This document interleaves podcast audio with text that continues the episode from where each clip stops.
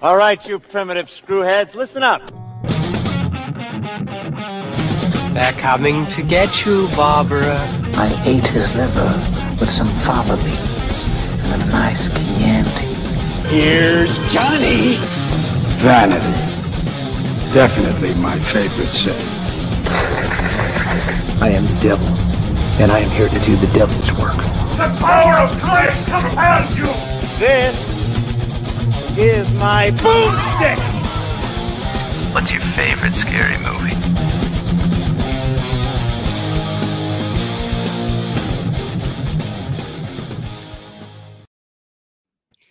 Hello and welcome to Shiver, a horror movie podcast. We're your hosts. I'm Daniel DeBona. And I'm David Ulloa. And we are joined by one of our number one fans, if not our actual number one fan, back for the second time. We've got Andy Chacon. Andy, how you doing, man? I'm doing great. How are you guys doing? Not too bad. And tonight we are expanding our definition for our month of love, and we're going to get outside that idea of romantic love, and we're going to look at a familial love with our February movie. Tonight we are doing the movie Veronica, a Spanish film that was at one point touted as the scariest movie on Netflix, including a stat that I saw that piqued my interest in this. When it first came out, Netflix had a stat out that claimed that only 17% of people who started the movie finished it, which, of course, they automatically assumed meant that it was too scary, not just that they, you know, fell asleep on the remote or didn't realize it wasn't in English or something like that. So we're going to be talking about Veronica. I'm doing my best with the name there. I was going to say, your pronunciation is fantastic. Thank you. Thank better you, than what I could do. Veronica. Now you just have to say it like a telenovela star. Veronica. There we go.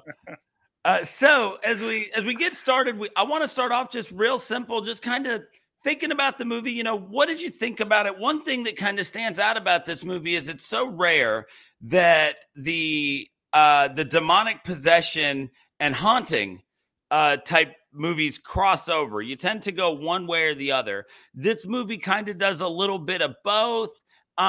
So do you think it works? What do you think about the movie in total? Andy, you're the guest. We'll let you go first, man. You know what? I like the movie.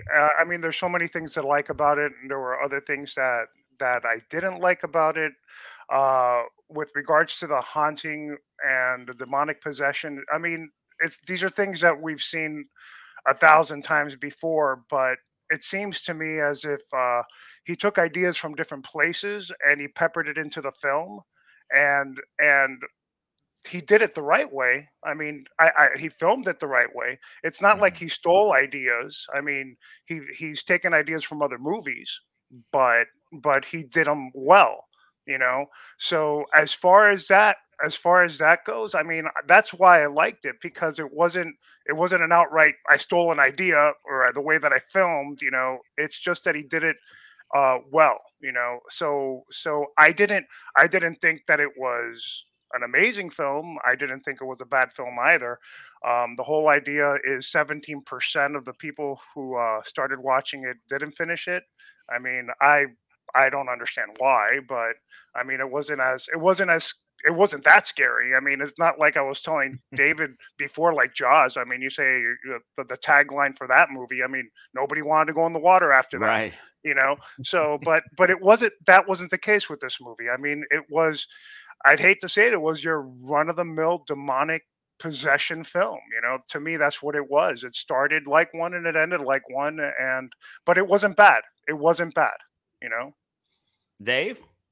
I think Andy's kind of right on the money there. This movie is, I think, unfortunately, a victim of its own marketing campaign. Yes.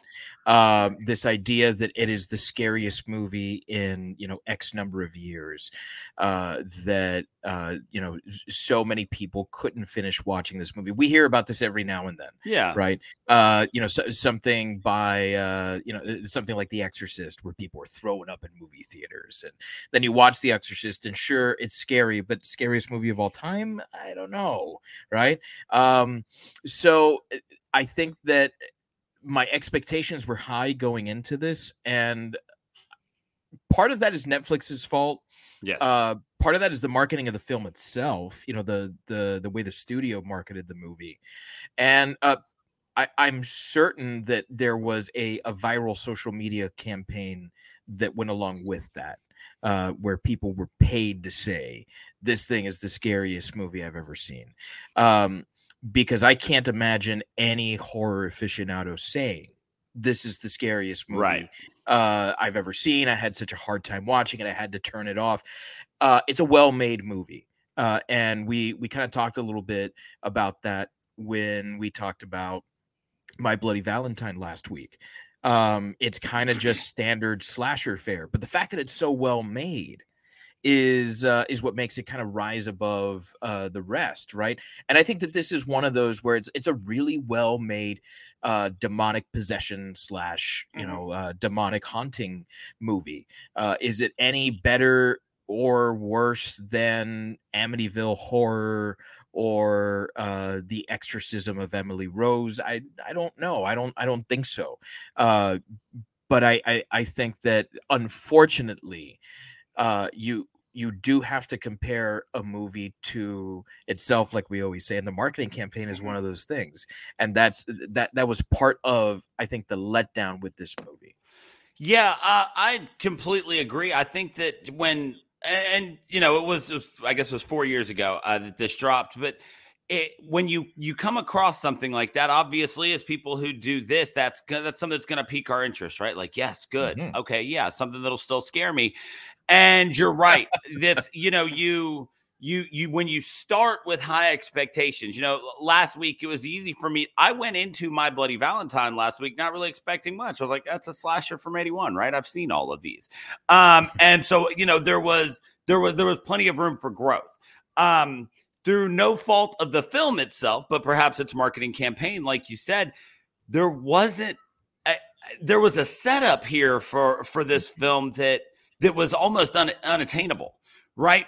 Like, I knew there was no way I was going to turn it off. Or, I mean, for fuck's sake, I made it through Mother a couple weeks ago and I didn't turn that off. We may or may not get to that. I don't even know if that qualifies as a horror film. It's a something.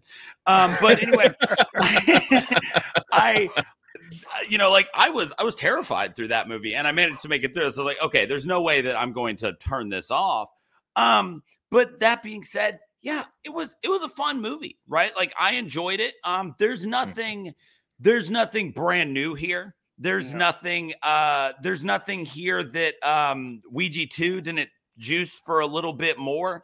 Like there are definitely some lines to be drawn between some gags and some of the things that happen in this movie to Ouija 2, and possibly because of budget, Ouija 2 really did squeeze those things a little harder. But there are some really great redeeming things about this movie that made it. It was still a good watch. It was just one of those things where you're right. Like, we were set up to fail with this one. Yeah. And whether it's Paco Plaza's plan or, you know, whoever released it, or whether it was just Netflix's thing, because if I remember correctly, this thing just kind of like came out of nowhere on Netflix back in 2017. Because I remember when it came out thinking I was going to watch it and then never getting around to it. But it wasn't the type of thing, you know, the idea of Netflix releasing trailers for something that's going to be a Netflix exclusive is still relatively new. And back in 2017, they weren't hyping things that were going to come out. Now, granted, they still drop things out of nowhere that become sensational. I don't think anybody had heard of Squid Game before the day it dropped, and it was an international sensation. But so this came out of nowhere, and then all of a sudden the only thing that you were seeing about it was how scary it was. And yeah, it had some tense moments. It did have some good scares. It just wasn't anything amazing.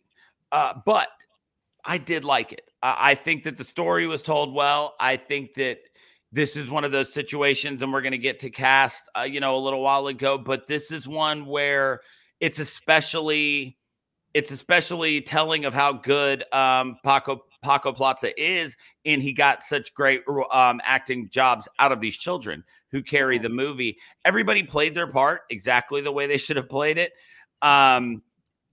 there, you know, like I said, there's a couple things that are, there were a couple things about this movie that were such tropes that it was almost laughable. Then there's a couple things where you're kind of astonished at the fact that because there are children acting out these roles, they kind of took these cliches and twisted them. And you watch them change the idea of how this cliche should work right in front of you. Those things worked really, really well. So I did like it. But I agree with you guys. There's nothing spectacular here. There's nothing that hasn't been done in other films, either just as well or even better. And I think that part of that may have to do with the actual narrative, with the story, the plot that's going on here. Now horror movies, I mean, no stranger to the, you know, based on true events thing. We are going to get to the real life story of what happened here. Right.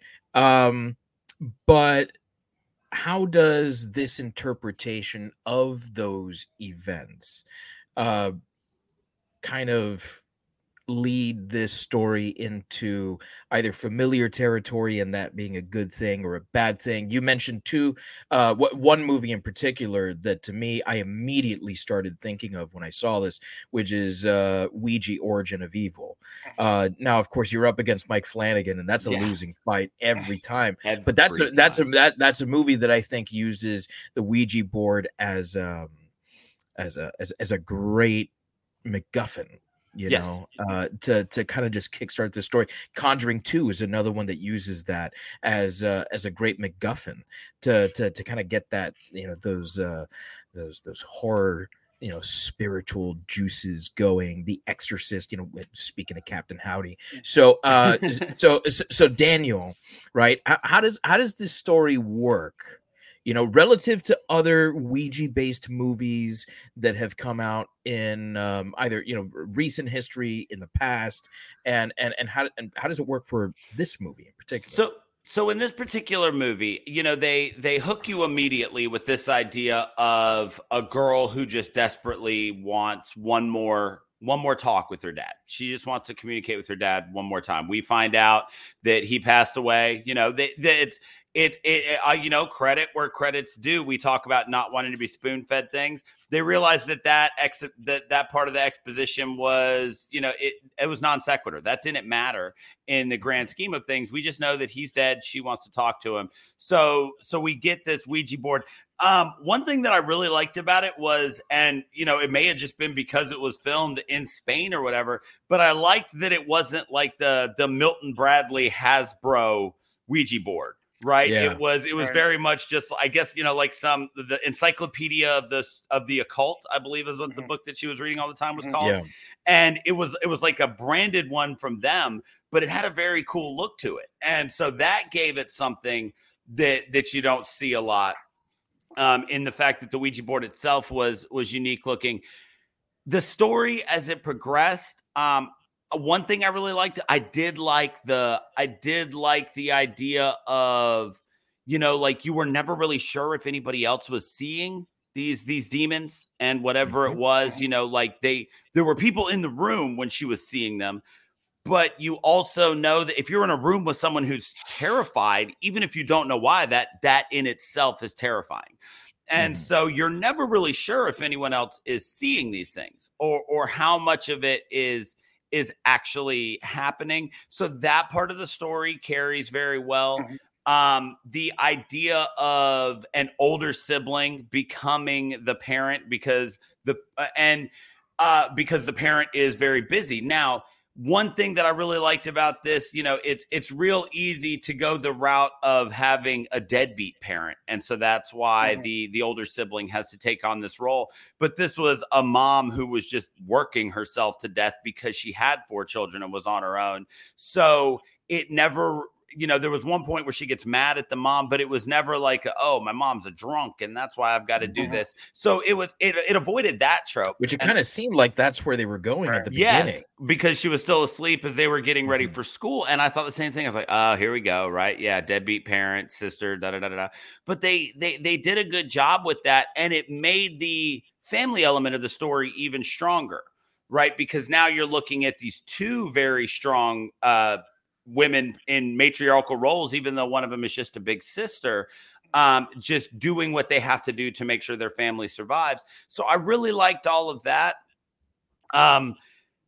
You know, it's weird because we always have this conversation of whether the story supports the gags or if it's just there to get you from point A to point B.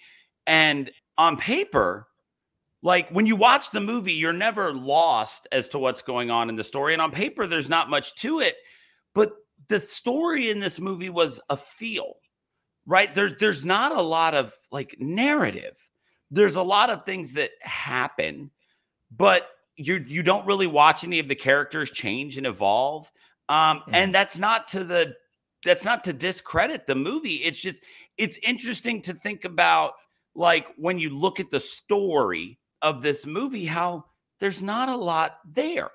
Right. It's just kind of a sequence of events. So it's kind of weird, right? Because there's not necessarily a definitive like beginning, middle, and end here, like you would look for in a story. There's the beginning, end, and end, and then it's just a timeline, right? It's more really the beginning is the end, and really the beginning is the beginning is the end, right? So, so it's a timeline more so than it's a story, down to the fact that they literally timestamp the movie like every 27 minutes, right? Like they're like, and here we go, now it's Friday. So, and that is not to discredit the movie at all. It's just interesting to when you start to talk about the concept of story. And Dave, you're a literature teacher, you know, you like when you look at all these things, you're like, all right, like I when I taught second and third grade literature, and I know that you guys probably do this on a far more advanced level, we taught the hamburger thing, right? Where it's like, all right, here's the beginning. You introduce characters. That's the top bun. Here's the middle. That's your plot. And then it's like, here's your end, conclusion, and all that. And it's like, some of the boys that we teach, Daniel. And so it's just, it's interesting how this was all just kind of, like I said, it's a timeline more than it's a story. It didn't have, you're absolutely right. And I think that the simplicity of it is what makes it a decent film, because there's not too many, there aren't many themes to it. I mean, it's a story that begins and it's a story that ends, and then we follow the main character throughout.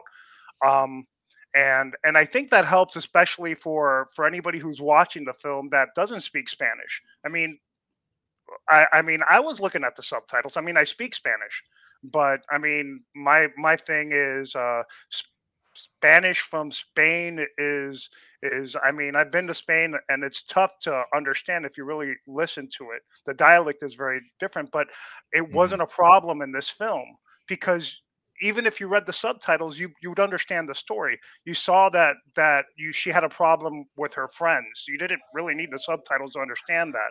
You know, you understood that there was an issue with the mom working all the time, and that there was a problem there. You know, so that was a question that I had for you, Daniel. You don't speak Spanish. Did you find yourself reading the subtitles more, or did you feel like I get the film, I don't need to read the subtitles? So I understand a good amount of Spanish. I did 6 years through middle and high school, did a couple weeks in Madrid my senior year, and so now, like I said, that was 20 years ago. That one hurt. And so it's so I still understand it, but now I have to do the thing where, like, if I'm trying to speak it, like, I hear you say it, I know what you said. Now I've got to like think in English, translate it as best of my ability, and then say something that makes it sound like a jackass. But so I did read it, but I'm also very used to reading subtitles while I watch foreign films. I was telling Dave before we got started, there was a run in the early 2000s where I got really big into Asian horror. It was right around that boom. And so I did get very good at managing to follow story while not understanding nothing that they said and having to read it all. So it wasn't very distracting for me, but also there was a level of familiarity in what I was hearing while I was reading. Like I was connecting those dots. Right. I can only reiterate what you guys have said. I think that the story works well enough. And sometimes that's all you need. There were 2 points that I feel like were either undeveloped, and maybe it was the sort of thing that it just got, cut, it was left on the editing room floor and really wasn't explored, or just didn't end up making any sense. And they were like, fuck it. And it was that there were a couple of scenes with a big focus on the crucifix that lies in the hall. Yes. Right. In fact, it's one of the very first things that you see, the fact that the crucifix is on the floor. The girls go to a Catholic school, right? And Spain is notoriously Catholic, right? Notoriously. I mean, that is really the only word to define how Catholic Spain is. You're absolutely right. Yeah, I mean, any country that's willing to go to war for its religion, I mean, it is notoriously that religion. Dave. No one suspected. No one ever suspects the Spanish Inquisition. So auto da fe. What's an auto da fe? Throw a Mel Brooks reference in there. The fact that Sister Death later says, well, this has nothing to do with religion. I thought that was pretty cool, because in every one of these movies, it's always about religion. Right. Right. So it was an interesting thing where it's like, no, the devil or, whatever doorway it is that you've opened up doesn't give a fuck about your God. Right. It is here to fuck you up. Right. That's kind of what's going on here. Right. To misquote Hans and Franz. So the mixed messages that we're getting there were kind of weird, right? Like, would a belief in God have helped her, right? Now, of course, this is different in the real story, but that's one of those things where, for me, it was like we often talk about that gun introduced in Act 1 that must be used in Act 5, right? And right. I feel like that was one of those things that just it's just like, we're gonna ignore that, right? Right. The other thing that kind of struck me as like just this thing that was like, but why? Veronica asks Antoñito to draw the Viking protection wards all over their walls, right? And he starts flipping through the pages and draws an invocation ward, right? The fuck was the point of that scene? Because we still get obviously this demonic being was already in the house. It was already there. We come to find out that it was already inside of her. Right. And then what's the invocation then? Like, what's the implication there? The other thing that confused me about that, before you get to that, Daniel, is that at the end of the movie, the demon is coming inside her body, but it's already taken possession of her. So as far as the invocation, I think that that one I will defend a little bit. I think that part of that was in, if he flipped the pages and he started drawing the invocation ruins, then maybe that's why they were still able to be attacked and the thing still had power, because if he was not drawing the correct runes, and maybe it didn't do anything to invoke, but it also then eliminated the idea of there being a symbol to protect them. So if he drew them incorrectly, you've now eliminated this idea of him creating a barrier around them with protection runes, because he got distracted by the book and started drawing invocation runes. Yes, the demon has already been invoked, but now you're also not doing anything to protect your family from him. I think that's what I thought they were getting at with that. Yeah. Not that he was further giving the demon permission, because you're right, as we come to find out, it's actually inside of her since the very beginning. But that now he didn't do anything to help protect them once they were pissing it off by trying to dismiss it. there was one line in the film that I thought was a little confusing. When she told her mother, "We need you to come home because the evil doesn't seem to appear when you're there." and that was never answered. And I was, why is that? What type of control does she have over the evil, if there is any, or does that make the evil more familiar? You know, and that wasn't answered, and I was like left okay. Yeah.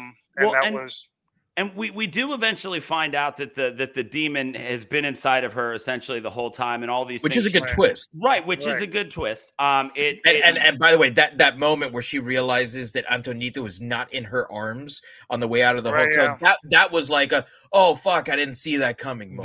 That was honestly like the scariest moment in the movie for me. Like when she just looks in the mirror and he's not there, because then I had that moment where I was like, well, now I don't know what's happening or what to believe. And so that little bit did make the movie much scarier. It was a good twist to find out it was inside her the whole time. The reveal of that was great, where she walks into the room and you realize everything's backwards, right? Like the writing on her shirt, all the posters, everything's backwards. And they start flashing back to all this time she looked in the mirror. There was a minute where I almost drew that high tension parallel. But then when you think back on it, there was always just enough leeway that it makes sense that, you know, she could have done all of these things. Even though she ran away before the boy got burned, it would have been, you know, she could have turned the water up. One thing I really loved about the story and the way that it was presented was the idea that Antoñito, he could tell when she wasn't herself, because the very first thing that I thought was, well, wait a minute. If she is the one who's doing all these things, how come when the water burned him, he said it wasn't you? But then you think to when he's sitting in the closet with his fingers in his ears and he's refusing to acknowledge her. So it's like, oh, so he was saying it wasn't you because he could tell she wasn't in control when it happened. I think. Like, that's kind of what I got for that. Some of those little elements of it. He also mentions that it was his father that came to read to him. Yes. Right. So I don't know if he saw, maybe his father's spirit in her, in the same way that she saw her father's spirit in that demon. I think we all saw the father's spirit at one point. Right. Yeah, so I don't know. Just a little too much of that father's spirit.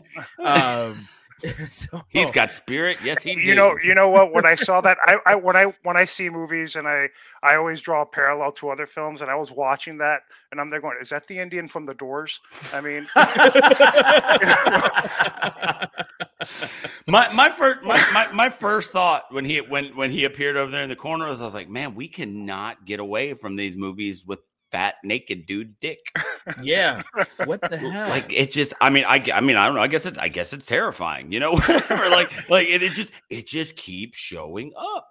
But so, you know, there are, like I said, it's there are a lot of great moments here, but they're very much just stamps on a timeline as this progresses. What's really super interesting about this to me, and I ended up spending a lot of time reading this, is, like you said, we're not unfamiliar with the tag based on a true story, you know, based on real life events, all of those things. You know, this goes back forever, I'm sure. You know, like the earliest one, or the oldest one that I can think of seeing it on, is Texas Chain Saw Massacre. Yeah, it's one of the most famous ones. Yeah. And so, while that's not unfamiliar, as people who watch a lot of these, you know, we are also very aware of the fact that these ideas and these details are twisted to make a better movie. But what's really fascinating to me is the true story of what happened here. So in Spain, there was this girl who was having a seance with a Ouija board in the basement of her school. A nun interrupted it. And then shit went sideways for her. She then spent 6 months hallucinating and having seizures, unwillingly, unknowingly self-harming, until she eventually died in a hospital. All of this is shown in the movie, by the way. So it was kind of cool to see a lot of that real life story show up in there. Right. And so it's The real story is more akin to something like what we see play out in The Exorcism of Emily Rose, where mm-hmm. it's a slow burn into her ultimate demise. So when you think about what happened in the real story here, and you start to compare it to the movie, you know, how does that stack up? Does that make the movie any better or any worse, or does it affect it for you at all, Dave? So, Paco Plaza said that although the movie is based on the real events, he came right out and said that this is a fictionalized version of those events. And if you look at the details of the case, now some of it is, public record because it was in an actual police report, right? And that's part of the reason why this case gained so much attention, is because it's in an actual government, record where police officers recorded something supernatural in their official report. So you look at that. You look at interviews that the family has given, the family of Estefania Guerrero-Lazaro, and it's to me the only thing that stands out is that police report. And, right. and I'm not exactly sure what to make of it, because otherwise, to me, this seems an awful lot like the way the Lutz family's experience in Amityville was portrayed. It starts off as one thing, ends up as another, and changes over time, and it turns into something of an urban legend, right? So. I'm not exactly sure what to make of it. I don't know how much this influences the movie, whether it makes it a better movie. I know that it makes it it may not necessarily make it a better movie, but it is for sure interesting. The fact that there is something that you can actually say this on an official record, something happened in this home. Because you can pass off what happened after Estefania's death as a family grieving, right? And her mother was, I don't think she was institutionalized, but she was diagnosed with a couple different mental disorders. So what she has to say about what occurred in the house, suddenly there's suspicion thrown around that. Because how much of that is shared reality and how much of that is her reality, right? So I either way, I think that it does lend to the movie truth a sense of credence that many based on true events movies don't have, right? Where you read that Texas Chain Saw Massacre is based on true events, but only because Ed Gein kind of sort of influenced the creation of Leatherface, right? And otherwise there's no connection to any real killings that ever happened in Texas. And so I think that's kind of interesting. I don't know what to make of that police report, though. Yeah, like that's the thing, right? The police report, like you said, it's an official government document that specifically states that what they have here is a situation of mystery and rarity. Mm-hmm. And that's fascinating to me, right? Like, I know we haven't talked about it on here, but in The Conjuring: The Devil Made Me Do It, you're looking at a situation where it was suddenly, an onus of a lawyer to prove that the devil was real. And so, when you can add those elements to something, that does add to it, I believe. But in this particular instance, I found myself wishing that it had been closer in timeline and in detail to what actually happened, because it seems to me that the idea of it taking place, I get the condensation of it, and this happens over 3 days, But the idea of watching someone unravel over the course of 6 months is scarier to me. The idea of even after their passing, you know, the after she died, the police did not become involved until a year after she died because the family was still reporting shadowy figures walking around the house, inexplicable noises, things like that. That is actually a little bit scarier to me, while not necessarily as tense. And I understand why you went for it here. You've got, you know, an hour and a half to tell this movie. Some of the things that did make the cut into the movie are when she flips the mattresses and there's that weird substance like on the floor and on the mattresses underneath. The police were completely unable to ever identify what they found underneath her mattress. As anything. So, you know, the parapsychology guy in me is like, oh, it's fucking ectoplasm, right? Yeah, exactly. The catch-all word. We all know that one. We love the Ghostbusters. And so, you know, there's and I will say they did a great job of being like, hey, here's this. It's kind of freaky, right? We're not going to spend a lot of time explaining it because you don't need that. So that part worked out real well when she flips the mattresses in the movie. And they did a great job of then showing you the crime scene that the crime scene photos that from real life later on that were, you realize, were painstakingly recreated in this movie, like down to the types of candles that they used for the seance. So some of that. You know, it was difficult to tell one from the other. Yeah. It really was. One of the things that you're talking about with regards to the police report that I see, I mean, look, the story was corroborated. I mean, there were several witnesses to this. It's sort of like you go outside and you're in your backyard, you see something strange in the sky, and you know what? You call up your buddy, hey, did you see that? Yeah, I saw that. Now you got a story, because it's not just one point of view. It's two different people who saw the same thing.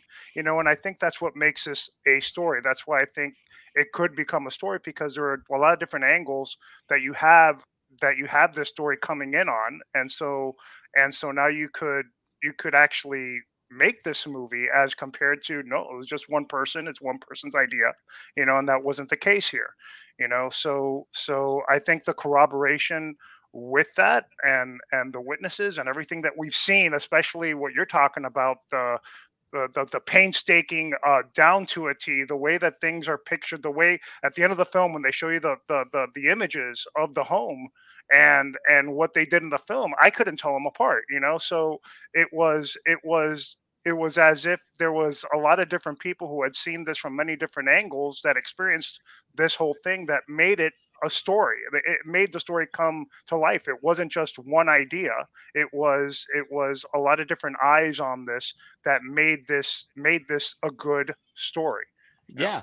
And that idea of there being 2 points of view or three, multiple points of view is also really great, because, you know, the Conjuring movies, like I referenced, you know, they always throw that around because the Warrens are real people and these are all loosely based on cases that they dealt with.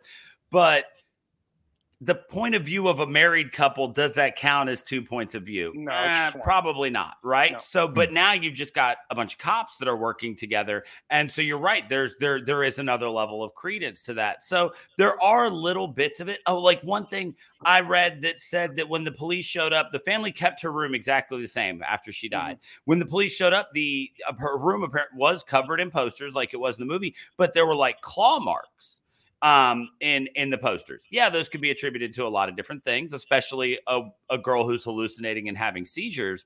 But also, yeah, you know, that's an interesting little detail that's added in there that, yeah, you didn't have time to toss in there when you put this on a 3-day timeline. And so I think there are certain elements of it that were taken out and done very, very well. I also think there are some things from the true story that maybe this movie could have benefited from. One thing that I forgot to mention back when we were talking about the story is you mentioned MacGuffins. I kept waiting for the fact that there was a solar eclipse at the beginning of the movie to mean anything. Yeah, they mentioned human sacrifice. Yeah, there's all this effort put into talking about the solar eclipse, and then it's like, okay, no, they're doing the seance now. Forget about the solar eclipse. And it's like, Why did I get a history lesson in solar eclipses? I don't. To me, it seemed like the solar eclipse was the mode to make this happen, because they were messing with the Ouija board at the same time that the solar eclipse. I mean, the great scene that he directed, great. All these kids standing there with these things on their eyes. It just like almost looked surreal, you know. Yeah, and then Sister Death without it. Yeah, without it. Cool. I gotta say, that's my favorite character in the film. You know, she was my favorite as well. When she stood in the window and Veronica looked up at her and she just stood there, that was freaky in and of itself. And I thought that it was going to be an issue when you brought her into the story and you had her have a conversation. No, that was great. It was It was absolutely great, and I'm happy that they did that. I was a little nervous when I saw her. Oh, great! They took the spooky old woman from the window and they brought her in, you know. And I was thinking, oh, they just screwed it up. But nah, it was perfect.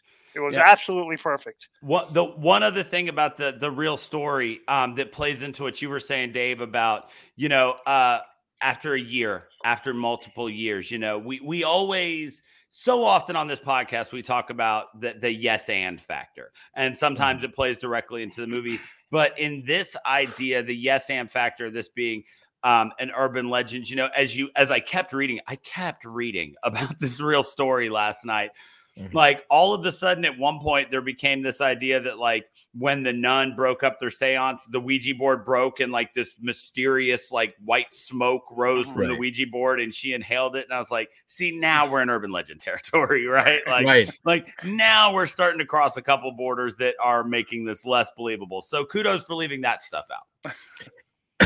And what's weird to me is that I don't know. I feel like they either needed to lean more into the true story aspect of it or leave more of the true story aspect of it out and make this more of an original movie, because the whole like coming of age sub theme that was going on there was really interesting. And I really liked that scene where you know, her sisters and her brother are eating her alive, and her mother comes and stands over her, and then her shadow comes, and it's her shadow that brings about her first period, right? Bringing her into adulthood just after having that fight with her mother, where her mother tells her that she needs to grow up. Right. And it was foreshadowed at the beginning of the movie where the nun tells her, what do you mean you haven't had, you know, your first menstruation yet?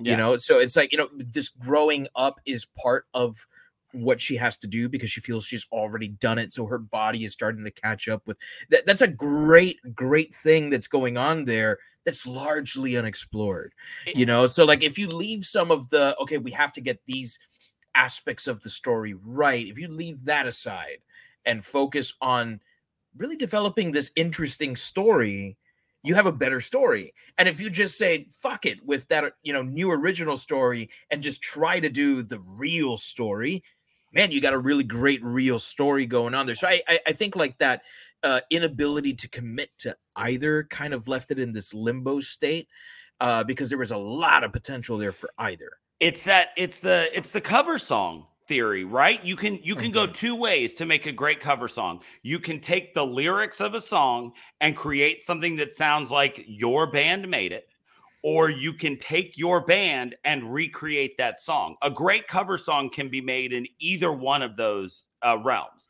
Mm-hmm. But when you just dip your toes in both of those ponds and you just end up sounding like a band doing this song at a bar, that's when a cover song is no good. You've got to commit to either being the original or being original. Like there when you toe that line in between those two, that's when you end up with a shitty cover. Yeah, agreed. I think one of the things that definitely worked here and helped tell this story, pimples and bruises and all, is the cast and the fact that we had a largely child cast, right? You often hear that you don't ever want to work with children or animals as a film director, right? And Paco Plaza was working with pretty much just kids, right? Yeah. There were a handful of adults, but it was really just children here, right? They pretty much carry this movie, right? So is there anyone who stands out as a notable performance, either good or bad? And what did you think overall about the acting, Andy? Well, this was what's her name? The Veronica character. I can't. What's her name? Sandra Escascena. Right. This is the first time that she actually starred in a film, you know, and she did an amazing job. She definitely stood out. Also Antoñito, the little boy. To me, that kid stole the show as something sweet and pure and something so scary. The turning point for me at the end of the movie when she told her son, brother, cover your eyes, you know, and cover your ears, keep your eyes closed, and don't look, because you know. And then she's standing in front of him, and obviously what he sees is not his sister, you know, right. That to me was just like, wow, you know, in a film that has so much that can be called unoriginal, that was extremely original. And that's something that I love. So not just the lead, but Antoñito was amazing. I really loved that. I really loved that kid. I did. Also, like, has a more adorable kid like ever been cast in any horror movie? Like that kid was a literal angel. Like that was a cherub cast in a movie. Yeah, no, I agree. Like, this was her first starring role. She was 16. I mean, when this came out, playing a 15-year-old. So, you know, back to that sleepaway camp thing of, you know, casting somebody who's the right age. And yet it a lot can go wrong with that. And especially with it being her first role. But if you notice, she was in the film the entire time. There was not one scene where she was not in the film. Right. She carried the movie, you know? Yeah. I mean, and that's a lot. That's a lot of weight. Like, look, 16-year-old me just barely figured out how to work at Chick-fil-A. Right. So I was definitely not carrying any movies. I was like, wait, so like I batter it, then I fry it, or so, at what point do we put the hate in the chicken? Yeah, exactly. So wait, now like do I say a slur when I hand it to them? Or do I wait till I go into the back? And so, oh, Chick-fil-A. And so, you know, there's a lot there. The kids all did exactly what they needed to do, which was be great at being kids. And you're right. And, you know, Antoñito had some great scenes, that, you know, but the twins, they didn't, but it was through no fault of their own. They weren't as big a part of the story. So being there and just being cogs in the machine is what they needed. And those kids pulled that off. Right. We talked about Sister Death and the blind nun. That role was awesome. And I loved how, so the idea of the wise old blind person, right? Tale as old as time. But what we got out of Sister Death was wise old blind person who don't fucking care. And that was great, right? It's like, no, I sneak down to the basement and I smoke. You fucked up. No, I'm not going to tell you how to fix it. I don't give a shit. I blinded myself to fix this. And she gives her no hope, man. No, like none at all. She's just like, no hope. Protect your brother and sister because they gonna need them. And then on top of giving her no hope, then she gives the audience a quick reminder of how little hope she gives her when she puts out her cigarette. She's like, yeah, just run. And it's like, whoa, right? Like it was fun to have the wise old character not be sage-like. She wasn't there to pass down the wisdom. Yeah, well, she was like, yeah, I see it. Blinded myself. Still happens. Life's a bitch, and then you die. It reminded me of that episode in The Empire Strikes Back when Yoda's asking Luke Skywalker if he's afraid to begin his training, and Luke's like, "I'm not afraid." He goes, "Oh, you will be." Yeah, exactly. And so, like that. So that those moments in the basement, or I guess they're, you know, really that one particular moment with she was cemented as such a great character, not only for this movie, but she's a memorable character in horror as a whole. Right. You know, we talk about the pieces of this movie that are interchangeable with other horror films. Like Sister Death is the standout here. She's the character who exists in this movie and is a keystone of this. Like she would have been played by Lynn Shay in an American movie. Yes, she would have. Absolutely. And so she ended up being, everybody played their roles very, very well. And, you know, so credit to the kids who pulled it off, and credit for Paco Plaza for pulling it together. For me, I all the characters you've brought up are complete standouts. I think to a smaller degree, only because their roles were smaller. The actress who played Lucia, Bruna Gonzalez, she was there was one scene after Veronica chokes her, where she's asking her, "Why were you choking me?" And it's like such a it's such a sweet scene between one sister and another. And then when you start to think about that scene afterwards, where like it was very clear that she was just flat out choking her sister. Right. And yet what Veronica says is like, "I'm trying to protect you. I wasn't trying to choke you." You see, like you start looking at that scene in a different way now. And you can see that process in Lucia's eyes where she's like, fuck is going on here? Right. She's choking me. How can she be protecting me? And yet she still falls in line, and she's still like, yeah, okay, I'm going to trust you. You're my older sister. Right. And she doesn't understand why she was doing it, but for whatever reason she was, it was probably for her own, for her own protection. Like, I think that was a really great scene. It's just one little scene. Right. But we do see that later in the movie, when Veronica comes back, right, in the like the final showdown with the monster, which is really just a showdown with herself, right? Her the other twin, Irene, is the first one to pop up, right? When she's looking for the sisters, right? And she says, "Where's Lucia?" And Irene points at where Lucia is, and that's when Lucia pops up. Like Lucia's like fucking terrified of her because she was previously attacked. You know, well, like there's these little bits of like just good acting that goes on, even with the children. You were gonna say something, Dan? Oh yeah, I was just gonna say there's also an element like once you realize that she actually was choking her and that it was all that. There's this element of realism that, you know, in hindsight, you kind of chuckle about, but it makes it make so much sense. I know Dave and I are older siblings. I don't know about you, Andrew. I'm the youngest one. Okay, well then maybe it happened to you. But when I was growing up with my younger brother, and I reached the age where I could watch him, and occasionally you'd do something you weren't supposed to do, right. You know, like, or you're just, you're roughhousing and shit gets too real and you hurt your sibling. So then you immediately, what would nowadays be referred to as gaslighting, you immediately try to, you're like, no, that's not how it happened. Remember? like you immediately like, no, remember we were goofing and then this happened. And you're just hoping that they go, yeah, that's right.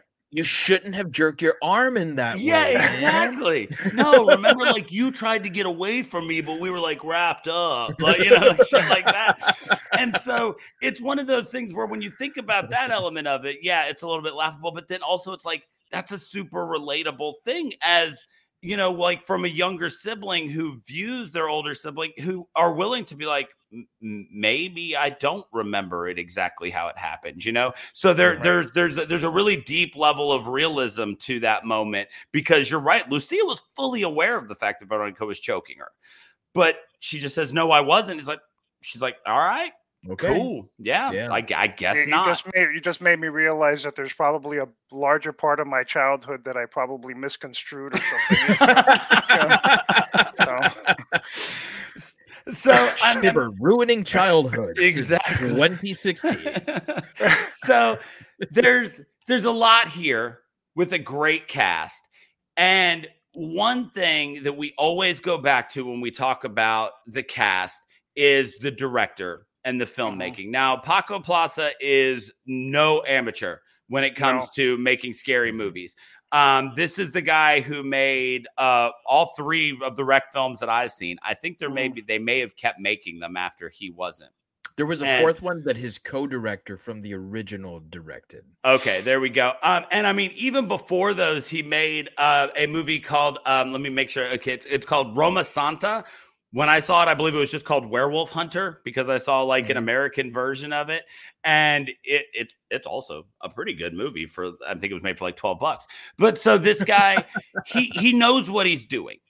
And so when you look at the aspects of this filmmaking, from what he got out of the cast to, you know, just everything that's presented on the screen, what are the standouts here for you? What makes this movie? Because, you know, it's interesting. We all open saying we like it, but then we still kind of manage to keep pointing out flaws in it. So what holds this movie together in a way that makes you feel comfortable saying that you like it? I think that right after the whole try to grab you with the police at the beginning, it starts at the end. But when the movie starts and she's taking care of her little brother and sisters, it seemed so natural to me. It seemed effortless. It made me realize that this guy could direct anything, you know. And this film could have been anything if you would have just taken a look at the way that it started. I mean, it didn't necessarily have to be a horror movie from what it is that I saw. You know, but it obviously is a horror movie, but the way that they were so natural, the way that they naturally acted like a family and it wasn't forced, you know, that to me stood out, you know, and that's one of the reasons it made me care for the characters, you know, a lot more. It didn't seem like, if you're watching, like, for example, Scream is a great film, but of course they're just overacting for a larger part of it. These characters were just, you know, so even the little kids, they were naturally acting like brothers and sisters, and she was taking care of them the way that a big sister does. And that to me just like grabbed me from the get-go, and it pulled me in. It made me care for the characters as the story went on, despite whatever it is, whatever unoriginal ideas you might have taken from other places. It still made the characters matter to me throughout the entire film, you know, and I never let that go. Yeah, I know. I agree. There are some huge standout scenes from this movie that I think sell this in a lot of really good ways. My two favorites are, I love the scene where she's walking, listening to her music, and everything around her is happening in reverse. And like the people are walking backwards, and like conversations and stuff that are happening are happening. The audio, everything around her is happening backwards, down to the fact that she eventually walks past herself and then kind of whips around. And then we actually get like that, like reversing the record sound. And then we go forward with the other version of her. That scene, while it did nothing, it didn't, there was no story element that was progressed by that scene, but sometimes that's what makes something so great and so unsettling. You know, just having a standout scene like that, I thought that was incredible. And I loved, it was almost corny, but I loved when she was walking and she started, and the ground became the book, the pages of the book that she was reading. Right. That was so cool, because we're sitting there and she's just repeating those couple of things over and over again while she's reading. And then we're watching her literally walk across the pages. It was almost like traveling by map. Yes. I mean, it was a really well done scene. And so some things like that, I think, are the standouts where, like we keep saying, you can look at a movie that's not wholly original, but that you can enjoy it and have some moments that really stood out to you. I know that you guys probably want to talk about this, but I'm just going to bring it up. The music was so damn original in this film. I mean, and that to me set it apart too.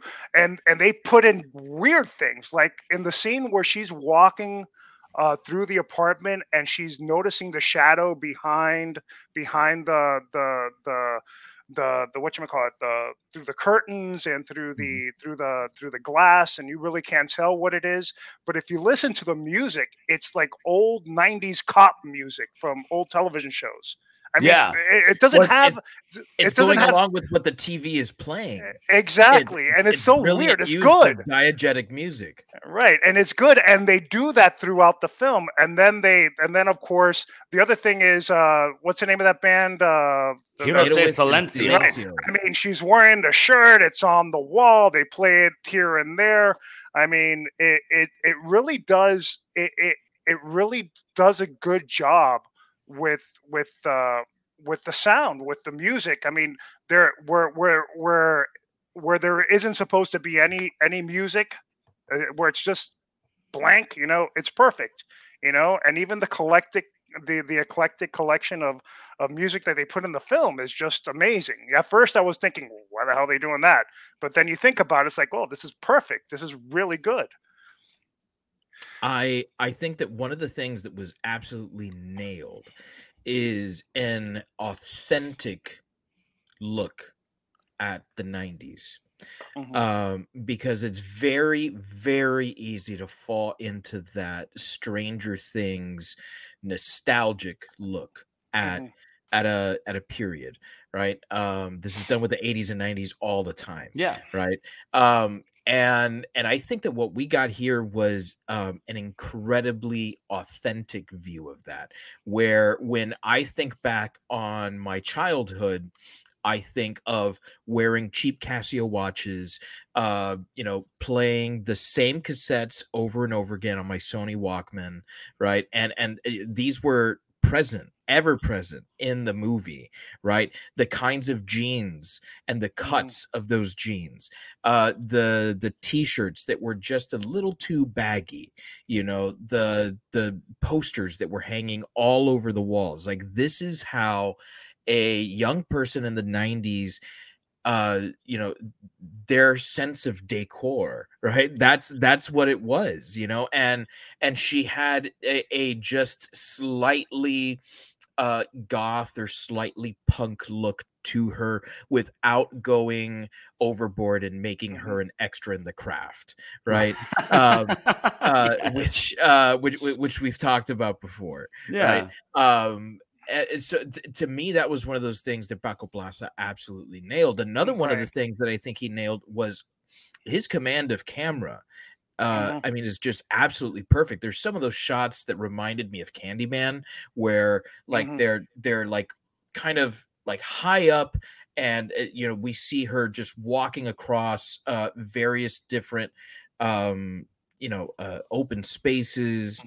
Those kind of shots where we see her looking back at Hermana Muerte, and then Hermana Muerte looking back at her. Those shots were gorgeous. There's one in particular where, again, I go back to this idea that, we were kind of force fed these religious images and then told, no, it doesn't matter.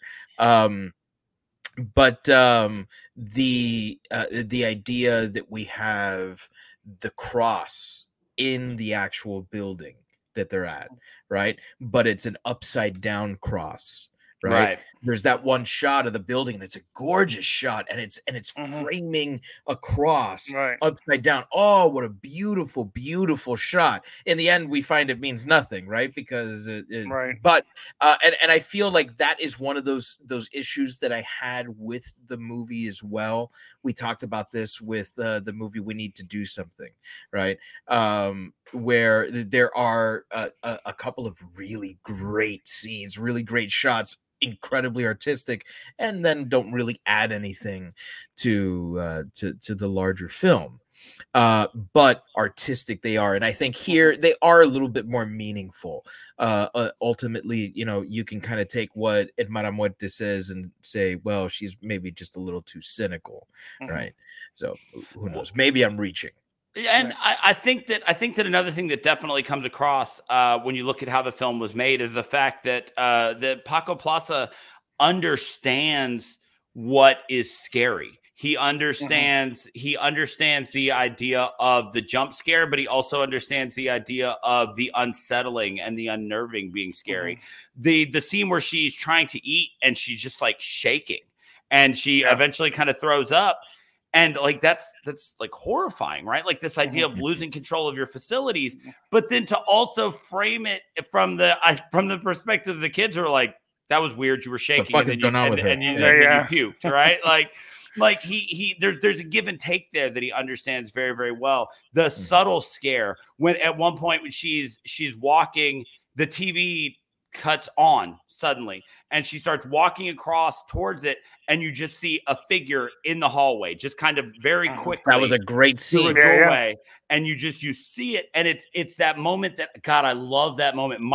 We referenced him earlier, but Mike Flanagan is the king. He's the master of that shot of the, wait, did I just see that? Mm-hmm. And then she shuts off the TV and you get the great reflection in the TV of the creature behind her. Some of that stuff that's just unnerving and unsettling. There's a shot where they show this painting of some wolves chasing a deer. Right. And then in the final scene, they show it again, but it's changed. The deer is gone, which then and it happens right before the reveal, which you then find out she is the demon, that the demon isn't chasing her. And you realize it's one of those things where it's like right before they revealed it because now the wolves weren't chasing anything. It was just the wolves. We eventually find out she is the demon. It wasn't chasing her. It was in her the whole way. So little things like that. Oh, that's great. I missed that. Right. Yes, but the one thing, if you notice when they were taking her out on the gurney and they put a still on her shirt and she had the wolf on her shirt. Yes. Yeah. You know, because she was the wolf. Yeah, right. She wasn't the deer being chased by the wolf. There was only the wolf, and so that makes a whole lot more sense now. Right. Yeah. and so that imagery, that type of stuff that you go back to, that can only be attributed to just amazing direction and having your idea for what you want to do and knowing what makes things scary. And like honestly, one of the things that was scariest to me in this film, so often I find an immense amount of terror in ominous dialogue and lines. Mm-hmm. And there was something that Sister Death said it was terrifying to me. And when she's talking about the Ouija board, she says, "It's not who you want to talk to. What matters is who you talked to." Yeah. Right. And this concept of using a Ouija board and with there being no physical, what's the word I'm looking for? Like understanding, right? Like there's no checks and balances to a Ouija board. Mm-hmm. If you believe that a Ouija board is working outside of just this, automatic muscle movement thing. If you believe that a Ouija board is actually communicating through the veil, then the concept of not really knowing who you're talking to, because no guarantee, right? And because it doesn't matter who you want to be talking to, all that matters is who you are. There is an amazing book out there. It is a very dense read. Like you pick it up and you think you're going to finish it quick. You will not. It's called Voices from the Void by Hester Travers Smith. And this is like one of the most proclaimed, talking spirit board users of all time. And she devotes an entire chapter to this concept of the fact that malevolent beings on the other side will essentially use your relatives or your loved ones or whoever you're trying to speak to as like skin suits. Right. And then they will communicate to you through them to get their way. And so that particular line, it's one of those things where, I'm always at odds with myself about how spiritual I am, right? Like I'm not religious, but I find myself constantly at odds with how spiritual I am, because I do find myself, as I read a lot of things, finding a lot of belief in things that are supernatural, or at least not complete, not just completely disregarding them. And so when you read that book, by the way, if you're gonna, I'm gonna give the exact same like disclaimer here that I gave when we were doing Hereditary. just because you believe fire isn't hot doesn't mean it won't burn you. Right? There's it's right. Just because you don't believe that a Ouija board works doesn't mean that it can't. I'm not sitting here telling you Ouija boards work. I'm just telling you that simply thinking that because you don't believe in them, that nothing can happen to you is a fool's errand. And so if you're going to fuck with that type of stuff, educate yourself first. Don't just grab one that comes from a newsstand and a shot glass that you found in a basement and go to town. Hey, there's an old Cuban thing that goes, I don't believe in Santeria, but I respect it. There you go. Yeah. Exactly. A healthy respect for these things will take you a long way, because if they are real, they can very much fuck you up. And so that idea of it doesn't matter who you want to talk to, it's who you actually talk to, that I thought that set a very different tone for this movie, and I loved it. Absolutely. All right. I agree. So that leaves us with only one more task, which is to actually rate this movie. And even though there are only 4 members in Héroes del Silencio, we're going to rate this out of a possible 5 Héroes del Silencio. Because you, the fan, are the 5th. You are the 5th. You are the 5th, right? You're never alone when you're walking with Hermana Muerte. So we'll start with you, Andy. Out of a possible 5 Héroes del Silencio, how many Héroes del Silencio do you give this? I'm going to give it 4 Héroes del Silencio. And the reason is I was actually at a 3.5, but there are a lot of things that came out in this conversation that made me change my mind. I will say that the only reason that I'm not going higher than a 4 is because there are some things that were I've seen these things before. I mean, some things were, I mean, you're going to say it's a great film. It's a good movie. I mean, some of it isn't very original, but some parts of it are very original, but it's not completely original. That's the one thing. And the other thing that to me was the pacing of the film. You know, I found it dragging a little bit, you know, but you know, when it picked up towards so I want to say about maybe 45 minutes to the end of the film. I mean, it was just an excellent film, you know? So for those 2 reasons, I'm going to give it a 4 and not a 3.5 for Héroes del Silencio. Héroes del Silencio. There it is. So I'm going to hit that 3.5 mark that you were looking at. There are a lot of really good things here. This is definitely a movie that I would recommend. But there are some flaws to this. The number one being that like we just keep falling back on, there is a lack of originality to the overarching idea of the film, the command of what's scary, the great performances from the actors. Those things are all done. You know what? No, you know what? You know what? No, I'm going 4. I'm going 4. Changing horses midstream here. I am going to go 4 because I would recommend this. And there are far more good takeaways than bad. So I'm going to dock that 1 star just for that one Héroes del Silencio. I'm going to sit on that 4 because I just talked myself into it. But there's a lot of good stuff here, but I definitely think this is a big recommend. And you know, sometimes as horror fans, when something doesn't scare us, we forget that this could be genuinely terrifying to somebody who doesn't seek these things out.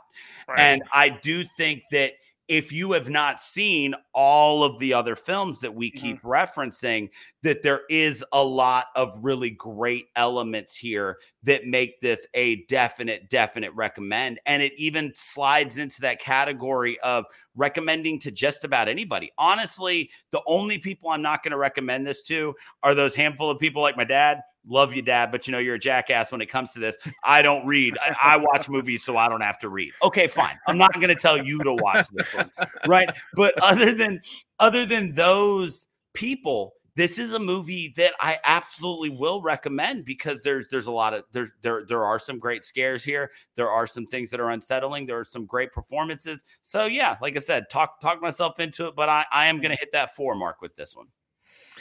So I was also sitting at a 3.5.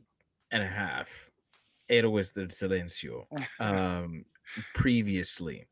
And I kept waffling back and forth because I was like, okay, so is 3.5 too low? Is 4 too high? I knew I wanted to be somewhere in there. But we don't do 0.75s and 0.25s because we don't math that hard. Right. That's a lot. That's a lot of math. All right. Yeah, that's a nerd's game. All right. So I think I'm gonna go 4.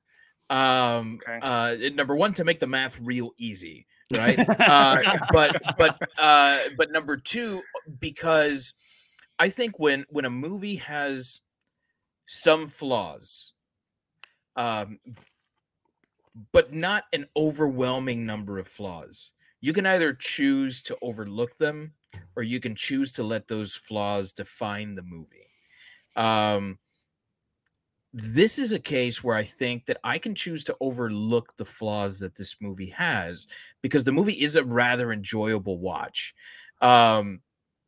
It's one that I can definitely look at and say, you know what? It's not perfect. And it is far from perfect, but there's a lot of really great stuff here. You know, I don't think that it's scary. I think that the movie, you know, rated against itself is actually quite good and just scary enough. It's when you start comparing it to other things, which we've said we shouldn't do, right? That is the kind of thing that, you know, it's like what I don't want to compare this to Ouija: Origin of Evil. Right. I don't want to compare this to Conjuring 2. I don't want to compare this to The Exorcist. That's exactly why I ended up giving it that other half. When I do, then it is a 3.5, mm-hmm. you know, but against itself, you know, against itself and not its marketing campaign. Mm-hmm. I think that this is a solid 4. This is one that I would recommend to just about anyone who can get as was famously said, get over that 1-inch barrier, you know, and just read, you know. So there you have it. 4, a solid 4. 4s all the way around. Just to make the math easy. There we go. But also because it deserves it, right? So we have a 4 for Veronica, right? And next week we will be concluding our Valentine's month, romance month special episodes with which movie, Daniel? We are going to go back. We're going to go way back. We're going to go back to, I believe, the 40s? With further back, sir. Oh, further back than the 40s. I believe it is. The year is 1935. Jump into your way back machine. We're going to and travel back to the time when there was no choice but to watch it in black and white. Exactly. We are going to be watching The Bride of Frankenstein. Wow. We're going way back. We're gonna delve into the land that Dave has been waiting forever for us to get into, and we are going to do The Bride of Frankenstein. We're gonna go Universal horror monster movie with this, and we're going way back. So we are gonna conclude with perhaps the first, you know, romantic horror movie. You know, we're going to go back to the days. What do people always say? The days when men were men and golems just wanted to bang. So we're going to be doing The Bride of Frankenstein, and it's going to be my first watch. I've seen a handful of these Universal monster movies. I've seen The Invisible Man. I've seen Creature from the Black Lagoon. I've never seen this one. I'm very excited. So, yeah. So make sure you tune in next week. We're going to be doing The Bride of Frankenstein to wrap up our month of love, as February ended up becoming. If you've enjoyed the show, make sure you follow us on all of our social media at Shiver Pod. We always try to release a day or two in advance and let you know what movie we're going to be watching, so you have a chance to watch it and join in. If you're listening, why aren't you watching live? We're every Monday at 9/8 Central. We'd love to have you in. I believe we have a listener over here named Ralph. But I'm getting everything in private chat, not comments. So here's the thing. So I don't know how he's pulling that off. This is Ralph Diaz, who was with us on Mandy.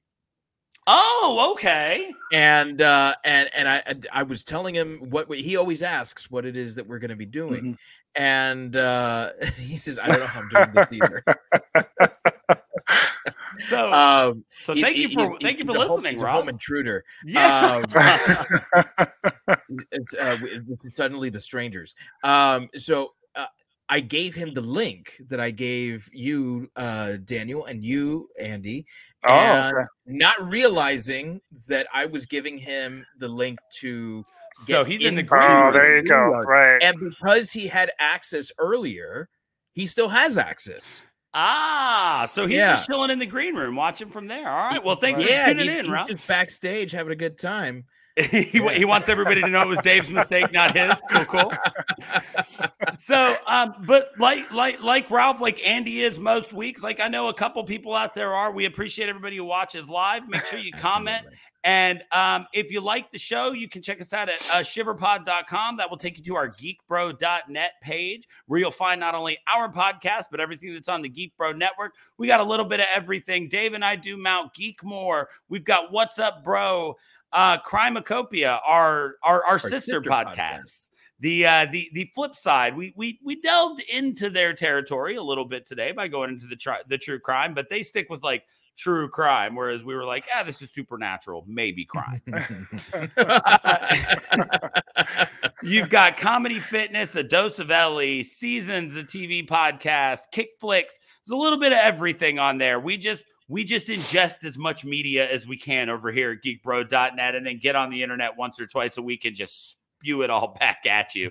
So make sure you head to geekbro.net, where you can check out all those podcasts. And don't forget, on Apple and on Spotify, you can rate. So if you enjoy the show, toss us a 4 or 5 star rating. Let the world know. Move us up on that algorithm. Absolutely. Absolutely. We really appreciate all those reviews on YouTube. Go ahead and as I absolutely hate to say, like and subscribe, and hit the little bell icon so that you can be notified when we go live. And we go live every Wednesday at 8 Eastern, 8 Central, 9 Eastern. Oh, yes, 9 Eastern, yep. 8 Central. Yeah, I said that backwards. It happened. Yeah, it's been a long time since I watched Cartoon Network. I feel like they always stay on Cartoon Network, right? Toonami and all that.